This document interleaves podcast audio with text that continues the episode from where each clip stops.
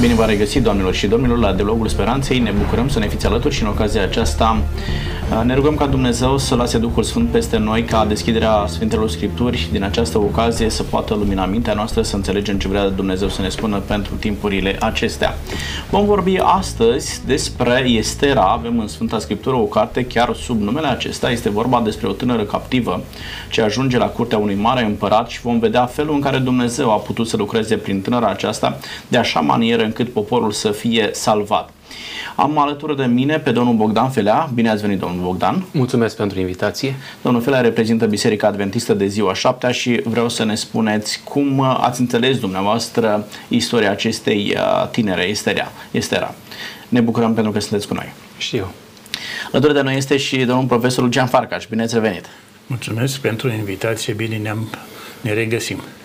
Uh, domnul profesor reprezintă astăzi din nou Biserica Romano-Catolică și vreau să ne spuneți și din perspectiva dumneavoastră, dar și în biserică, cum este văzută cartea aceasta a Esterei și rolul pe care tânăra aceasta l-a avut în salvarea poporului ei și felul în care rămâne în istoria poporului Israel acțiunea acestei uh, femei demne, pline de curaj, de inițiativă înțeleaptă care s-a pus la dispoziția lui Dumnezeu pentru a-și sluji poporul. Încep cu dumneavoastră, domnul Fela, aș vrea să ne spuneți partea introductivă, partea istorică și anume cum a ajuns Estera la curtea acestui împărat Ahasveros.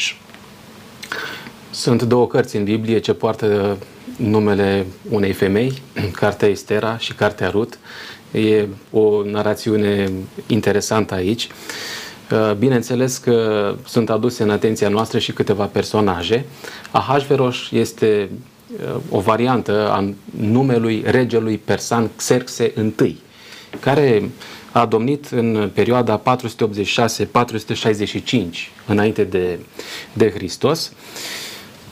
El a organizat uh, două petreceri una de 180 de zile pentru înțelepți, pentru fameni, pentru uh, oamenii apropiați lui și o altă petrecere care a durat șapte zile.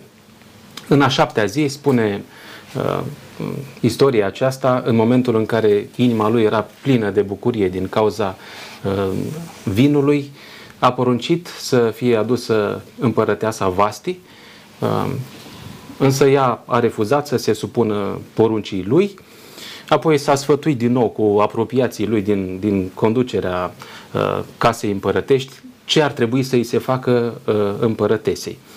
Uh, a fost decăzută din uh, drepturile sale și apoi uh, s-au sfătuit să adune toate fetele fecioare uh, din capitală uh, și exista o, o procesiune împărătească, fiecare trebuia să treacă cumva pe la împărat și cea care îi va plăcea împăratului va fi aleasă de el ca uh, împărăteasă. Ceea ce exact uh, așa s-a și întâmplat. Uh, uh, Estera a fost adusă și ea. La început nu și-a dezvăluit uh, originea, țara, neamul, poporul din care făcea parte, însă devine alegerea evidentă a împăratului și uh, este investită ca împărăteasă, ocazie cu care de asemenea este organizată o mare petrecere. Se pare că uh, apar destul de frecvent aceste uh, petreceri în cartea aceasta pe care o studiem noi astăzi. Vă mulțumesc tare mult. Domnul Filan ne-a prezentat felul în care a ajuns împărăteasă, Vasti, la felul în care a fost investită ca împărăteasă. Însă aș vrea să ne spuneți, domnul profesor, pentru că ea, așa cum spunea domnul Filan, nu și-a declinat, declinat identitatea, să ne spuneți cum a ajuns la, la curtea împăratului? De unde venea? Cine era? Care au fost împrejurările uh, ce au condus-o în, uh, la curte? Uh, mai întâi avem o anonimitate în sensul că nici Estera și nici protectorul ei, care era un membru al familiei, nu poartă nume neapărat iudaice. Interesant. Estera asta se poate merge, ar însemna și stea, în timp ce Mardohel de la Marduc, rege, zeu, rege, conducător și așa mai departe, mai târziu își arată, arată adevărată identitate, dar până atunci stau, să spunem, în discreție. Uh, față de ce ați spus cu ce s-a întâmplat acolo la Susa, de ce Vasti a fost na, pur și simplu repudiată, ea a refuzat să meargă la ospățul public și la cel foarte, foarte festiv și lung, de aici cifra cu siguranță că este exagerată, hiperbolică, a cine rezistă 180 de zile la sărbătoare, nu? În timp ce pentru lumea mai simplă, modestă, dă ospăț și pentru lumea simplă, dar uh, ceva mai restrâns, șapte zile. Ori uh, împărăteasa fiind uh, invitată să participe, ea refuză. Refuzând, de fapt, ea încalcă niște norme foarte, foarte precise. Nimeni nu avea voie să se sustragă dispoziției decretului poruncii date de către rege, de către împărator. Ea face lucrul acesta. Se spune acolo că întreg imperiul era format, persan era format din 127 de state, de popoare, de națiuni. Este imens, din, de, din sud până în Etiopia, în nord. Ori el, ca să poată ține ordine în acest imperiu vast, trebuia ca dispozițiile lui să fie uh, întocmai respectate, inclusiv cei mai apropiați. Și aici este drama, că ulterior personajul Aman uh, este unul dintre chiar cei mai apropiați. Da. Ori aș vrea să adaug că în momentul în care se căuta o nouă împărăteasă, o nouă regină, nu au fost numai fetele, femeile din Susa. Au fost trimiși uh, delegați în tot imperiul. În tot imperiul ca să găsească chiar cele mai frumoase femei care să corespundă uh, demnității uh, regiului. Eu am să folosesc Artaxerxes, este în limbajul nostru, în Biblia noastră, dumneavoastră aveți puțin da, alta, dar da. nu, nu sunt două personaje, să nu înțeleg. Este unul și același. Este același, da. da. Uh, ori, uh, și în acest caz, ea este selectată din zona unde era și intră într-o primă fază, la rând, așteaptă să fie uh, da, să treacă o probă de frumusețe, de... erau mai multe probe, nu era numai asta. Și aici, asta este și undeva firul uh, istoriei, al cărții. Și vom vedea că aici nu atât frumusețea ei l-a vrăjit, să spunem așa, l-a impresionat pe rege, cât în spate este de fapt lucrarea lui Dumnezeu. O să mai apară alte întrebări aici. Sigur că da. Vedeți, uh, refuzul împărătesiei Vasti de a veni la petrecere a fost un gest de demnitate pentru că ceea ce se întâmpla uh, acolo, dezmățul, nu se cuvenea ca împărăteasa să fie acolo, însă refuzul ei a costat-o. Și iată că împăratul nu are parte de o altă împărăteasă care să-și fi pierdut demnitatea. Vase, o să vedem pe parcursul uh, prezenței ei la, la curte, se poartă cu, cel puțin cu aceeași demnitate cu care s-a purtat împărăteasa Vasti, dar exact cum ați spus dumneavoastră, Dumnezeu a fost cel care a ținut-o, a adus-o și a ținut-o pe, pe Estera la curte, tocmai pentru a-și îndeplini planul de salvare a poporului uh, iudeu. Da? Ați introdus dumneavoastră în discuție un alt personaj și anume Mardoheu. Vreau să vă întreb pe dumneavoastră, domnul Fela, cine era Mardoheu și a, care a fost influența pe care omul acesta a exercitat-o asupra împărătesei Estera? Mardoheu este prezentat prin intermediul unei scurte genealogii, demonstrând, dacă vreți, și rădăcinile sale beniamide și oferind o scurtă uh, retrospectivă a istoriei până în anul 597 înainte de, de Hristos. Uh, avea cam același traseu ca și Estera. Uh, fusese adus de Nebucadnețar, împăratul Babilonului, uh, ca rob împreună cu Econia, uh, împăratul, uh, împăratul lui Iuda. Și ne spune Biblia că el o creștea pe Estera, care era fata unchiului său, nu avea nici mamă, nu avea nici tată și orfanii în perioada Vechiului uh, Testament constituiau una dintre cele mai vulnerabile categorii sociale. Uh, de aceea existau niște legi foarte clare în Pentateuch care să le garanteze protecția și bunăstarea. Uh, Mardoheu ținea foarte mult la Estera, și ea de asemenea urma instrucțiunile, îndrumările lui și chiar și după ce a ajuns să ocupe poziția aceasta în cadrul uh, împărăției, spune așa că uh, versetul 20 din capitolul 2, Estera nu-și spusese nici nașterea, nici poporul, căci o oprise Mardoheu. Ea urma acum poruncile lui Mardoheu cu tot atâta scumpătate ca atunci când o creștea el. Deci se pare că uh, avea o mare importanță cuvântul lui Mardoheu în dreptul Esterei.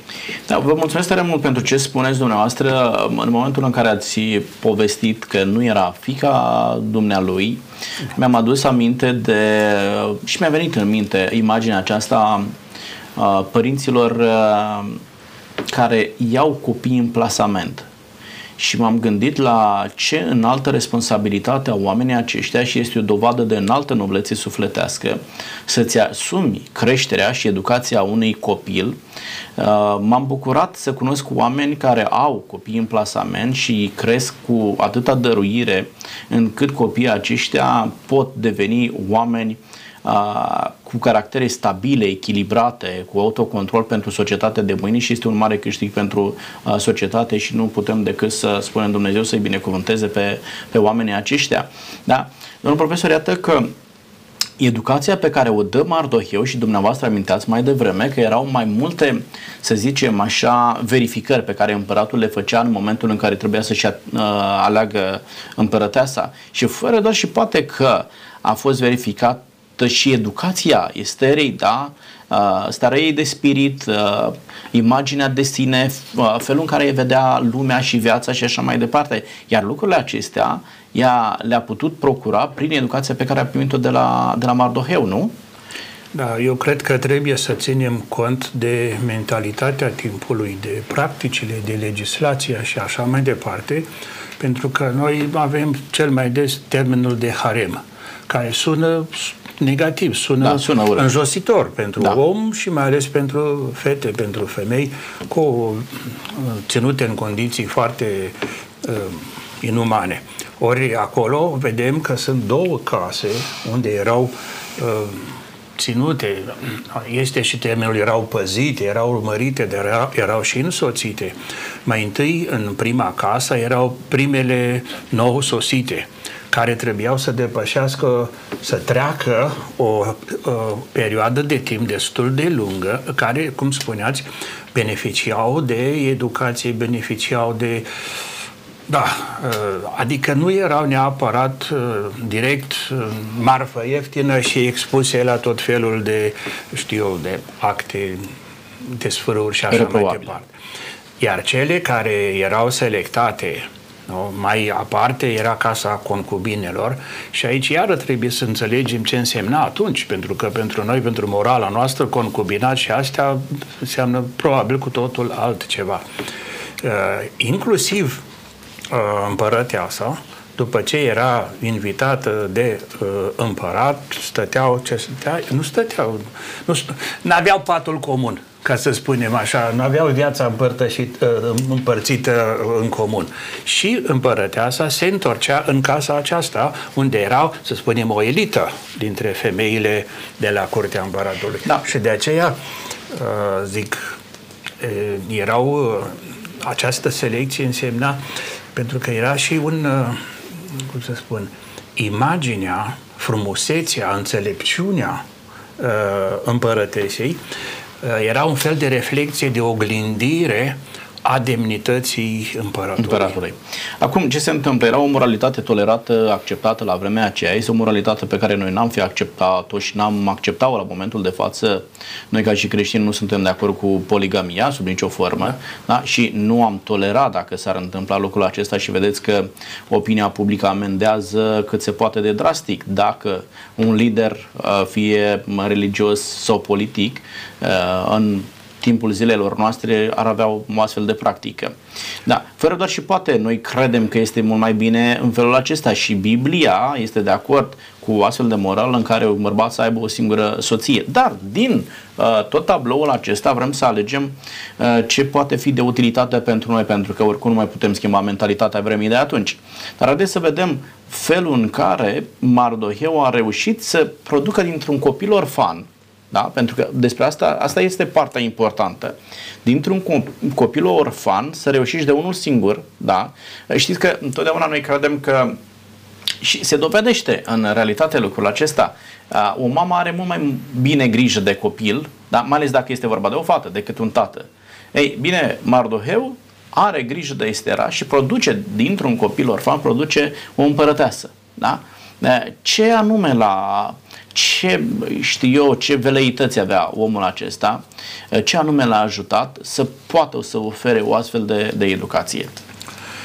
Noi ne dăm seama pe parcursul cărții istoriei că el, la început și el a stat destul de atent de cuminte, dar chiar și când Estera nu mai era în familia, în casa lui, el avea grijă să apropia și urmărea și comunica. Nu putea, nu avea acces direct da. în cele două case sau mai ales a doua unde era uh, Estera, dar acolo este la, uh, se folosea de eunuci.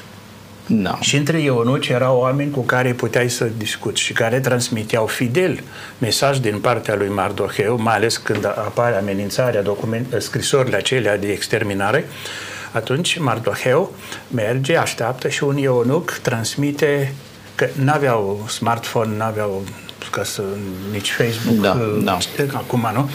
Uh, Vreți să ne explicați oameni, un pic ce, ce era eunucul, pentru că nu este un termen foarte cunoscut de către cei care ne urmăresc. Eunucii erau bărbați care, uh, în general, uh, îndeplineau diferite servicii la curțile demnitarilor, renunțau la căsătorie și cam renunțau și la o viață și activitate sexuală.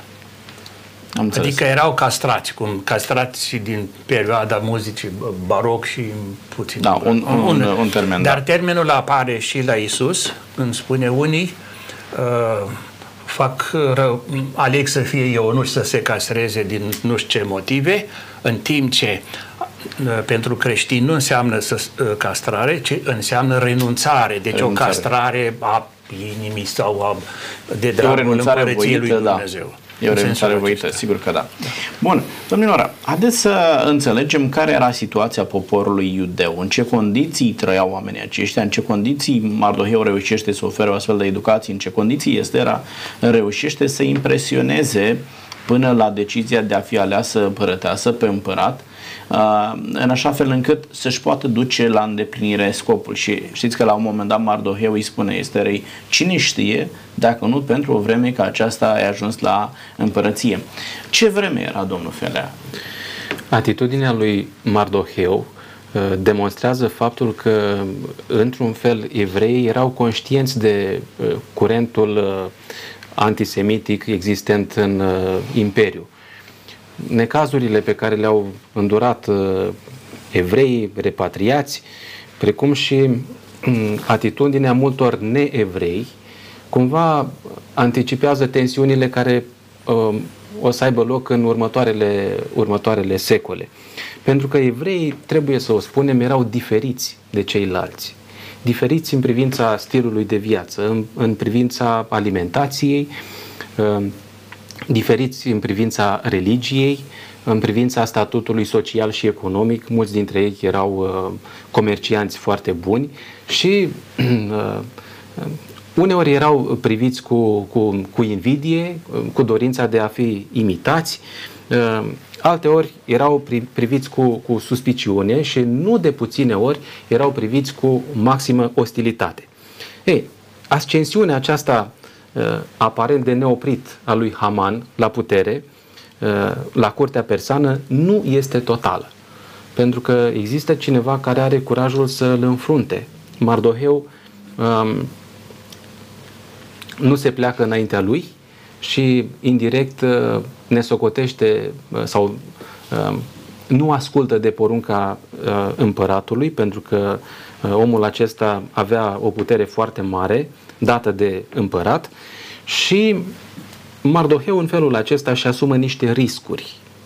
Însă, călcând în ă, porunca aceasta a împăratului, ă, arată că închinarea poruncită e posibil să fi ă, avut și o semnificație idolatră iar idolatria era interzisă cu desăvârșire în cadrul poporului iudeu.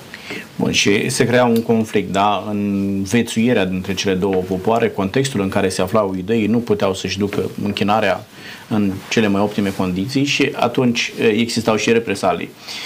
Bun, vreau să descriem, domnul profesor, cum se simțeau iudeii acolo în robie?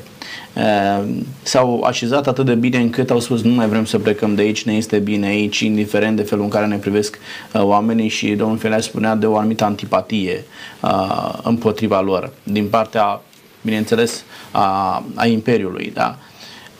Care era situația?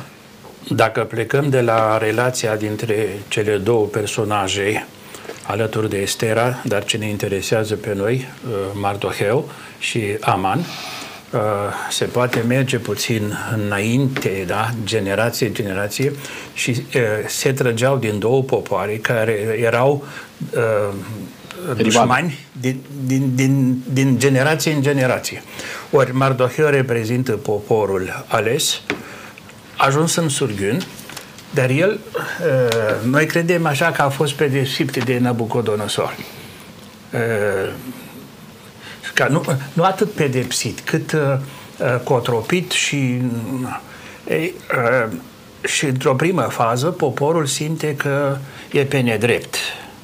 Dar avem texte și în alte versiuni da, de, ale Esterei, unde când se roagă Estera înainte de a merge la ospățul uh, dat de rege și apoi când organizează ea ospăț în casa ei, atunci ea când se roagă, ea mărturisește nu că te răzbuni tu că ai fi un Dumnezeu cum, e, cum sunt Dumnezeii acestor popoare, noi am greșit, noi am călcat legile tale și acum tragem, suferim, pătimim pentru greșelile noastre. Numai că în această, uh, de fapt, decretul concret, scrisorile au fost scrise de Aman. Pentru că uh, regele nu putea să dea un decret că ucideți, uh, ucideți pe toți Uh, decretul, uh, poziția lui regelui este aceea, eu sunt responsabil de pace, de ordine, de înțelegere pentru toate popoarele. În baza acestui obiectiv al regelui, îi dă putere lui Aman să, uh, așa și îi dă și bani, nu? să ducă la îndeplinire planul pe care îl are pentru a asigura pacea, liniștea, ordinea. Ori aici este o acțiune perversă din partea lui Aman. Și el organizează, de fapt, e o răzbunare da, străveche între cei doi și acum între popoare. Uh, cu siguranță că populația uh, iudaică, care a fost, nu putem ști exact câți din Israel au fost luați și duși în surghiuni cifrele, știți, în istorie, da, trebuie variază. interpretate și teologic, dar istoric uh, altfel. Cu siguranță că ajungeau în toate regiunile. Este o diasporă deja atunci destul de răspândită, pentru că uh, delegații nu? ajung, uh, sunt trimiși în ce, toate țările acelea, toate popoarele. Asta înseamnă că dacă el avea în vedere să-i distrugă, să-i extermine pe uh, evrei. evrei, înseamnă că erau peste tot, mai mulți, mai puțini. Sigur că da. Acum, domnul profesor, mă gândesc la un alt aspect și anume, nu cumva uh, Haman tratează poporul ideu prin prisma relației uh, conflictogene pe care o are cu personajul Mardoheu? Și mă, gândesc, da. și mă gândesc cât de importantă este poziția unui reprezentant, unui ambasador a unui popor într-un alt stat, da? pentru că poate crea conflicte uh, la nivel național doar prin relația pe care o dezvoltă cu, cu omologul său de acolo. Uh, dacă Haman ar fi avut o altă relație cu Mardoheu, probabil nu se creau uh, presiunile acestea asupra poporului. Da? Cât de important era rolul lui Mardoheu, pe de o parte, acolo, da? și iată cum patima unui om într-o poziție foarte importantă, da?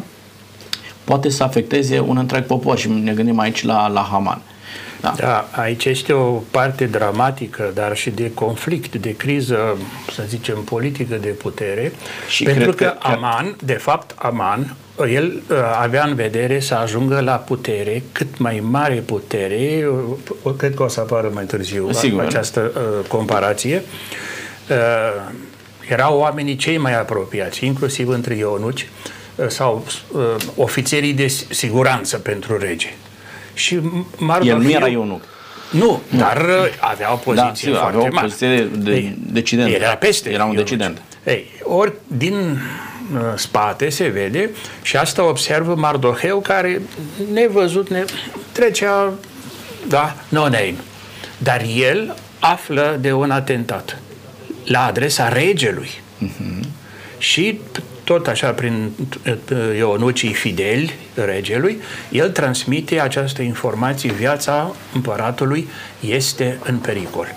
Și cei doi, nu știu acolo mai fi fost și alții, că nu mai țin minte, dar doi sunt numiți dintre ei, au fost uh, executați. Și a, a, scena asta, nu? Și uitați-vă că scena A, aceasta re- rămâne izolată totuși. Rămâne, da, Ea revine, dar e o perioadă de timp în care rămâne izolată. Dacă împăratul, da, da, într-o uitată, seară uitată, de tulburare, da, dar într-o seară, plăcut la și unor citește citește dintre acesta, cronice. el își amintește, zice, de fapt, jocul îl face Haman. Haman, sigur că da. uh, Zice, îl întreabă, află, își aduce aminte regele și îl întreabă, uh, generale, cum trebuie răspăletit unul care îți face bine, îți, îți salvează viața? El crezând că regele are de gând să-l onoreze pe el, face un scenariu cum să fie cu, Ca pentru el. cu toate hainele, cu, inclusiv calul sau regelui și să fie purtat și să se închine toți. Ori, zice, păi asta fă tu pentru Mardoheu care mi-a salvat viața. Asta este întoarcerea uh, Cu ce monedă dai, cu aceea paginilor primești, în nu? istorie, da. Eh, Domnul Felea a reușit uh, Haman să-și ducă la îndeplinire planul acesta malefic de a-i face rău lui Mardoheu? Uh, Vreau să spun că cei, cei doi care au fost omorâți se numesc Bictan și Tereș, însă Așa. Exact. după ce s-au făcut cercetări și s-a ajuns la concluzia că într-adevăr aceștia reprezentau un pericol pentru împărat pentru că doreau să, să-l uh, lovească. Cum să zic, cred, cred că asta a fost o a fost rânduit de Dumnezeu în așa fel încât împăratul să-și aducă aminte de episodul acesta. Și Uitați-vă, Scriptura ne redă foarte clar raportul acesta și spune, după acel ospăț, împăratul era tulburat, nu putea să doarmă și a început să citească cronicile. Da? Și atunci și-a adus Numai aminte- Duhul Sfânt al lui Dumnezeu l-a trimis pe, pe împărat, da? Uh, i-a adus tulburarea aceasta și a spus, spune mâna și citește ca să vezi exact cum stau lucrurile, tocmai pentru a-l, a salva. Da? Da. Ce se întâmplă cu planul pe care Haman l-a făcut uh, pentru Mardoheu și aș vrea să punctați și influența exercitată asupra lui Haman, că Haman nu face planurile acestea malefice de unul singur. Da? Uh, și mă gândesc aici la, la mediul familial, chiar la intervenția soției uh, în sfătuirea lui Haman. Da. Deci, așa cum ați spus mai devreme, ura lui Haman uh, asupra lui Mardoheu se răsfrânge asupra poporului din care el făcea parte. Și ca să vedeți câtă putere avea omul acesta din partea împăratului, am să citesc rapid două versete. Îi spune el așa împăratului, dacă împăratul găsește cu cale să se scrie o poruncă pentru ca ei să fie nimiciți, și eu voi cântări 10.000 de talanți de argint în mâinile slujbașilor ca să-i ducă în visteria împăratului, un dar foarte generos, dar e, e suspect lucrul acesta, e, e prea mare. Împăratul și-a scos inelul din deget, i l-a dat lui Haman, fiul lui Hamedata Agagitul, vrăjmașul iudeilor. Și împăratul le-a zis lui Haman, îți dăruiesc și argintul și pe poporul acesta. Fă cu el ce vei voi. Trimite scrisorile, uh, Mardoheu află de lucrul acesta, s- uh, se îmbracă cu un sac, își presară cenușa și alege să își exprime drama uh, în, într-un mod public pe toate străzile deschise ale capitalei. Uh, Asta contrastează cu acele uh, ocazii de sărbătoare, n- numeroasele ocazii de sărbătoare relatate în cartea Estera. Uh, S-a dus la, la poarta casei împărătești, Estera a auzit că el este acolo, a auzit cum este îmbrăcat, ce se întâmplă, Uh, a trimis iarăși pe un, un uh, slujitor uh, la el și i-a trimis și niște haine, însă el a refuzat să, să se schimbe și a trimis un mesaj Esterei. I-a povestit exact ce se întâmplă și i-a adresat rugămintea aceasta de a stărui la împărat pentru poporul iudei, iudeu. Uh, la o, o, o primă fază Estera a avut uh, o ezitare da? și a spus că era un obicei, pentru ca să te poți înfățișa înaintea împăratului trebuia să-ți întindă toiagul de aur și a spus, nu m-a mai chemat de 30 de zile. Dacă fac lucrul acesta, voi plăti cu viața. Mă va, mă va omorâ. Era o, o lege clară. Iar uh, Mardoheu, pentru cumva să, să, să o determine și mai mult, să, să încerce să facă ceva, îi spune, dacă vei tăcea, îți vei găsi sfârșitul și tu. Să nu crezi că, și fiind tu, în poziția și aceasta, și, și tu și poporul. Uh, să, să, să te gândești că dacă nu cumva, pentru o vreme ca aceasta, ai ajuns la uh, împărăție. Estera se duce la împărat, uh, cumva mai de la distanță, nu, nu îmi dau seama acum, împăratul pentru ca să o salveze de la, de la moarte, i-a întins toiagul, a întrebat-o care este cererea ei, ce își dorește, jumătate din împărăție, dacă îmi ceri, îți voi da. Uh, și ea așa a fost inspirată, aș dori să fiți prezenți și tu și cu uh, Haman. Haman la os, un ospăț pe care îl voi organiza. S-au dus acolo, în culmea petrecerii, din nou este întrebată Estera, care e dorința ta? Pentru ce faci toate astea? Și a zis, am să mai organizez o petrecere și îți voi da răspunsul la următoare. Să fii acolo și tu și Haman. Exact așa s-a întâmplat. La a doua petrecere i-a dat uh, răspunsul la întrebarea pe care i-o adresase împăratul și anume să fie salvat. Și atunci a, a dezvăluit uh, planul acesta pe care îl făcuse uh, Haman. Împăratul s-a întristat, a ieșit în grădină, apoi Haman stăruia de Estera ca să îl scape pentru că se vedea pe fața împăratului că este hotărât favorabil uh, soarta. Este, da. Și da. este de jucat planul lui, lui Haman în condițiile acestea. Domnul profesor, vreau să vă întreb pe dumneavoastră, uitați-vă, nu vi se pare că Haman era totuși un complexat, mergea des acasă la soție și se plângea că nu-i face plecăciune Mardoheu. Adică avea atâta trecere înaintea împăratului, uh, împăratul îi dă inelul, îi dă totul pe mână, îi dă poporul pe mână, nu da, se putea și cei care îl întâlneau trebuiau da. să facă închinăciunea, dar, dar ne punem întrebarea, acea plecăciune era semn de respect față de autoritatea politică pământească sau mai însemna ceva? Am întâlnit o notă. De ce Mardoheu nu, nu se supuneau legilor uh, împăraților, legilor civile, le-am spune noi, dar se pare că Mardoheu uh, Haman, Haman și închinare... nu, purta pe hainele lui în exterior simbolul, haina, imaginea une, unui zeu. Și pentru Mardoheu a face această plecăciune însemna a se închina idolatrie. Uh, la zei, era, însemna idolatrie. Ori asta nu se împăca clar cu credința lui. Uh, dar la ce uh, ați spus dumneavoastră, e interesant că și Estera face ceea ce face vărul, parcă ar fi, nu? Că ea era fiica unchiului lui Mardoheu. Nu? Ar fi o verișoară, dar mai mare, da, la tot da. de. Ei, uh, când îi trimite haine, de fapt, haine normale, uh, cel care făcea pocăință în astfel de haine, în astfel de ținută, uh, devenea necurat pentru că el prin asta recunoștea că a apăsat de păcat și era necurat. Și de aceea nu putea să mai apropie așa de mult de casa unde era Estera. Trimitând, trimițând haine, îi ușura apropierea, ori el refuză.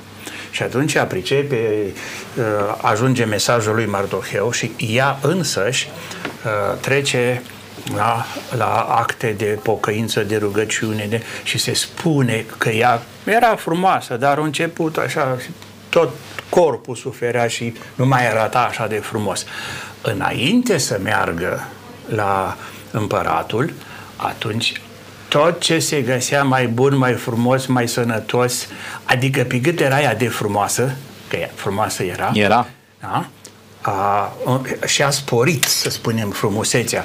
A, acum na, zice, ca să-l ducă, să se ducă pe împăratul, dar uh, ea n-a reușit prea mult pentru că în momentul în care să se întâlnească, ea s-a prăbușit, a leșnat. Nu? De două ori, mi se pare, a leșinat. Și tocmai împăratul a intervenit ca să o ridice și zice, dar nu ești sora mea și lasă, nu, nu-ți fie frică, în fine. Și aici, din nou, o observație, de ce nu frumusețea uh, Esterei uh, mijlocește uh, actul de la împărat, ci mai degrabă slăbiciunea ei faptul că s-a, da, s-a speriat. S-a, și aici zice, se adeverește, nu? În spatele slăbiciunii omului, deci nu frumusețea a schimbat situația. În spatele acestei neputințe în care era Estera, Mardocheu și tot poporul, de fapt, Dumnezeu pregătea întoarcerea poporului său folosindu-se de autorități păgâne. Cirus, unsul meu îi spune, unsul lui Cirus. Și aici, cred că aici mereu textul invită a vedea în spate acțiunea lui Dumnezeu, dar care se desfășoară prin oameni, inclusiv oameni care nu fac parte din poporul lui Israel. Dincolo de riscurile pe care oamenii aceștia și le-au asumat, atât Mardoheu cât și Estera, vedem uh, intervenția lui Dumnezeu, felul în care Estera a apărut înaintea împăratului, îl determină pe Ahasveros să-și dea seama că este o cauză extrem de importantă pentru care Estera își riscă viața să vină înaintea împăratului, motiv pentru care împăratul întreabă ce ceri, da? ce te aduce într-o astfel de postură de a-ți risca viața. Ești inconștient. Da. El, pe de altă parte, o cunoștea foarte bine pe Estera, cunoștea tenacitatea acestei femei, cunoștea înțelepciunea ei, uh, dar în același timp înțelege că este ceva foarte grav, motiv pentru care insistă întrebând, spune care ți este uh, problema, ce anume îți dorești, îți dau totul. Era și o expresie, îți dau jumătate de împărăție, pentru că nici o împărăteasă, dacă dădea la toate concubinele câte jumătate de împărăție, era o situație foarte complicată. Dar o formă de a-ți spune că îți dau orice îți dorești tu. Uh, dorința ta îți este îndeplinită, spune ceea ce nume îți dorești. Însă, înțelepciunea cu care acționează este era, îl determină pe împărat să înțeleagă că nu poate refuza o astfel de, o astfel de cerere. El însuși este tulburat, pe de o parte, are înaintea lui cererea împărătesei, pe de altă parte, are înaintea lui un personaj în care și-a pus toată încrederea și este vorba de, de Haman. Omul în care și-a pus încredere, a dat și banii, i-a dat și inelul, adică autoritatea, iată că este omul care de fapt îl trădează și vrea să facă rău poporului acestuia. Care sunt circumstanțele în care Mardoheu, domnul Fele, ajunge să fie pus peste casa împăratului? Practic, îl detronează pe, pe Haman, da? cel care voia să îi ia viața. Ce anume a condus la această stare de lucruri, domnul Felea? Uh, a amintit mai devreme, domnul profesor, episodul acela în care doi apropiați ai împăratului, uh, Bictan și uh, Tereș, au pus la cale un complot. Dumnezeu l-a ajutat pe Mardoheu să dezvăluie lucrul acesta, împăratul și-a adus aminte de el și l-a apreciat foarte mult. Pe lângă episodul acela a fost și circumstanța aceasta în, în care se găsea poporul uh, iudeu, plus Estera, având poziția aceasta de împărăteasă și mm, am putea că aceștia au fost factorii omenești care au facilitat uh, traseul lui, ascensiunea lui. Însă, dincolo de acești factori omenești, noi știm că există un Dumnezeu care a dirijat uh, evenimentele în așa fel încât cel pentru care era pregătită o spânzurătoare să... Trebuia să fie la 25 de metri. Da. da. Să fie sigur că... Nu, să vadă toți cât e de rău da. Mardoheu. Să-și izbăvească poporul și spânzurătoarea aceea să fie folosită pentru dușmanul lui de moarte și anume pentru, pentru Haman. Bun, uh, poate că în viața de zi cu zi nu facem uh, astfel de planuri cu o spânzurătoare de 25 de metri, dar sunt și zile în care noi ne gândim uh, la cum ar fi să-i fie rău dușmanului meu. Pentru că mulți dintre noi avem oameni pe care nu-i placem și ne gândim cum anume să-i răspund, să-i replic în așa fel încât să-l fac să-l doară. Pentru că m-a supărat, pentru că m-a jignit. Unde poate conduce uh, o astfel de stare de spirit, domnul profesor, și luând în, în calcul această ipostază a lui, a lui Haman, în momentul în care plănuiești să faci rău aproape lui tău și un rău care să conducă la moarte. Până cât de departe poate să ajungă un om care dorește răul semenului său? Eu nu aș vrea să ieșim din tematica noastră, ci doar să aduc o explicație pe care am găsit-o în um, o carte cu audiențele pe care le-a început Papa Paul al VI-lea, aceea de vineri. Da. Câte o învățătură, undeva spune așa, vorbea despre existența diavolului. Deci noi nu credem în diavol. Noi recunoaștem existența da, lui Dumnezeu. O să apară satana, dar e altul, nu-i diavolul. La Iob. Uh, zice, inima omului, omul ca atare, din structura lui, așa cum a voit-o Dumnezeu Creatorul, este înclinată spre bine și se simte bine inima omului, omul întreg atunci când face binele. Că starea de păcat este o acțiune împotriva binelui, dar este și o confirmare a libertății, că fără libertate nu poți să săvârșești păcatul, nu?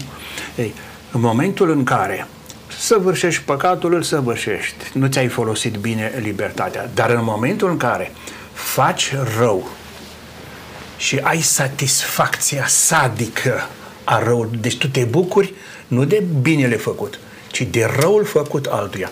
Iar când acest rău este de mari proporții, când este împotriva celor neapărați, ați pomenit de orfani, că trebuiau protejați, văd, v, da, persoanele vulnerabile, văduvile, orfanii, străinii, săracii în general, atunci, practic, cumva se opune direct dreptății lui Dumnezeu. Ori Dumnezeu nu nu tolerează, nu suportă. Da, privește, dar uh, vine momentul în care el acționează. Uh, nu acționează, știu eu, așa, într-o deci, formă am... omenească, dar prin aleșii săi, el acționează. Deci avem două, două situații, două personaje, Haman și Mardoheu pe de o parte și ambii au parte de exact ceea ce uh, și-au dorit pentru ceilalți. Adică Haman și-a dorit moartea pentru Mardoheu și are el parte, da? Uh, Mardoheu și-a dorit viața pentru împărat și el câștigă propria lui viață prin faptul că a salvat viața împăratului. Da? Deci înțelegem, în momentul în care vrei să faci bine, ai parte de bine. În momentul în care vrei să faci rău, răul se întoarce împotriva ta. Și avem de învățat din viața acestor uh, personaje. Vă rog, domnul Aminteați ceva mai devreme despre rolul familiei și se pare că Haman nu a avut uh, sfătuitori buni. Adică, sau, sau nu a ținut el cont prea mult de uh, sfaturile care au fost date, pentru că la un moment dat cineva din familie, el se ducea acasă, se lăuda, că el e singurul apreciat, singurul căutat, singurul pe care l-a poftit la, la, la Estera. Estera la, la ospăs și aici ne dăm seama că a trimis oameni după el, oamenii importanți erau uh, uh, asistați cumva, da? Uh, și cineva din familie îi spune uh, faptul că Mardoheu nu te apreciază, omul acela care stă la poarta împăratului, nu se, închină, nu se, pleacă. nu se pleacă și nu ți acordă atenție, lucrul ăsta nu este de bine. Însă, el merge mai departe în nebunia lui până când uh, e dezvăluit totul și atunci nu mai are ce să facă. Deja, deja este prea târziu. Domnilor, a, cum reușește Estera totuși să își salveze poporul, domnul profesor? Ce a făcut? A, care au fost pașii pe care i-a urmat de a reușit în ultima instanță să-și salveze poporul de la exterminare? Mai întâi aș spune că a fost o fată cu minte, ascultătoare, și a înțeles că ceea ce vrea să facă pentru ea Mardoheu este spre binele ei și mereu Uh, și în textele care nu figurează oficial, dar le regăsim în alte părți, în alte versiuni, uh, ea apare ca uh, fiind fidelă credinței ei și atunci când se roagă lui Dumnezeu ca să salveze poporul, ea se prezintă pe sine. Eu, chiar dacă am fost în aceste poziții sociale, eu nu m-am mânjit, nu m-am murdărit, nu m-am atins, nu, să spunem, acele, cum erau ospețele și celelalte distracții, când partea a doua se bea vin și se bea vin mult și acolo se spunea multe lucruri. Ea, eu cred că ea s-a regăsit în uh, credința ei, așa cum a fost și crescută, s-a regăsit ca fiind uh, da, fel de spiritualitate de acum creștină și uh, un instrument în mâna lui Dumnezeu. E foarte important ce spuneți dumneavoastră, statutul. Adică nu, nu, nu, nu poziția ei de împărăteasă, exact. am, n-a, fă, am, am mijlocit. N-a făcut-o să, ci, să-și uite credința, să-și uite poporul. Adică prin ea a lucrat uh, planul lui Dumnezeu. Ea și-a înțeles foarte bine care este misiunea acolo. Putea să spună Dumnezeu m-a dus în robie, da? dar iată eu sunt uh, împărăteasă într-o altă împărăție ea la un alt fost, Dumnezeu. să spunem, tentată să renunțe, să o ia mai ușurel, Mardoheu îi amintea de fiecare dată. Ai grijă nu? să nu încalci legea Domnului. A avut un consilier da? Să nu bun. uiți, să nu uiți. Nu? Amintește-ți de ce te-am învățat. Și de fapt a învățat o legea Domnului și conduita iudaică în spiritul alianței, am putea spune noi, da, ați punctat două lucruri foarte importante, uh, calități care au făcut-o pe Istera în stare să-și uh, salveze poporul. Unul a fost o fată cu minte, da? Și prin aceasta a câștigat încrederea împăratului, a câștigat respectul de împăratului și a rămas demnă în fața împăratului. Uh, pe de altă parte, nu și-a uitat credința, uh, religia, locul, poporul din care a plecat, nu și-a uitat identitatea, indiferent uh, că viața da? Uh, și statutul de roabă chiar în care a ajuns, i-a oferit o altă oportunitate să fie împărăteasă. Dar nu s-a bucurat de statutul pe care îl are uitând de originile ei. Da? Și lucrul acesta a adus-o în postura de, de a-și salva poporul. Este demn de subliniat lucrul acesta și poate că pentru tinerii care pleacă de acasă, care pleacă din, din țara lor, să nu uite niciodată originea da? din care au plecat Dumnezeul pe care l-au slujit împreună cu uh, părinții lor și indiferent de locul în care se află să-și păstreze valorile pe care le-au primit din familie, din biserică, pentru că Dumnezeu îi va binecuvânta în locul în care ei sunt acolo, chiar dacă sunt departe de, uh, de familie. Nu? Vă mulțumesc tare mult, domnul profesor, pentru intervenția dumneavoastră. Uh, domnul Felea, este ultima dumneavoastră intervenție și vreau să uh, mai punctați câteva elemente, câteva caracteristici în viața isterei care au ajutat-o să ajungă în postura aceasta, să-și salveze poporul și sunt elemente pe care ar putea să le preia tinerii din perioada aceasta, în așa fel încât Dumnezeu să poată lucra prin ei. A fost uh, mijlocitorul ales de Dumnezeu într-un timp critic uh, a fost providența lui Dumnezeu și s-a folosit de, de, de ființa aceasta, de Estera, care, așa cum spunea domnul profesor, a rămas la principii, a fost o fată deosebită și a știut exact cum să acționeze pentru a-și salva poporul. Însă, aș vrea să spun câteva cuvinte la sfârșit despre cartea aceasta, care este o carte Uh, ce conține 10 capitole, ne ține în suspans de la început și până la sfârșit. Deci nu, nu poți să te oprești pe la mm, capitolul 5 sau 6. Odată ce ai început cartea Istera, trebuie să, să o citești și există o asemănare extraordinară între cartea Istera și o altă carte din Biblie, și anume cartea Exodului. În ambele cărți, uh, poporul lui Dumnezeu este persecutat, este amenințat cu distrugerea completă și în ambele narațiuni Dumnezeu trimite un mijlocitor care propune o soluție pentru ieșirea din criză. Ambele istorii se încheie cu uh, înființarea unor sărbători. Paștele, uh, atunci când vorbim despre uh, Exod, și Purim, care vine de la pur, uh, tragere la sorți, în ca, uh, cazul acesta pe care l-am discutat noi și anume cazul uh, prezentat în cartea Estera.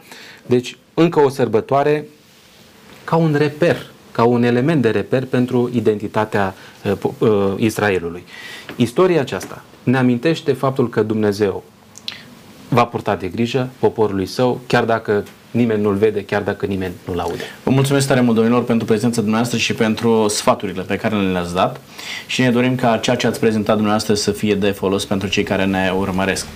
Domnilor și domnilor, se încheie aici uh, emisiunea din această ocazie.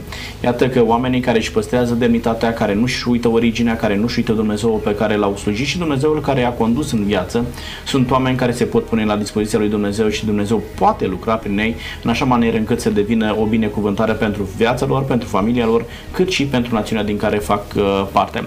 Vă mulțumim pentru că ați fost alături de noi. Până data viitoare, Dumnezeu cu noi. Numai bine!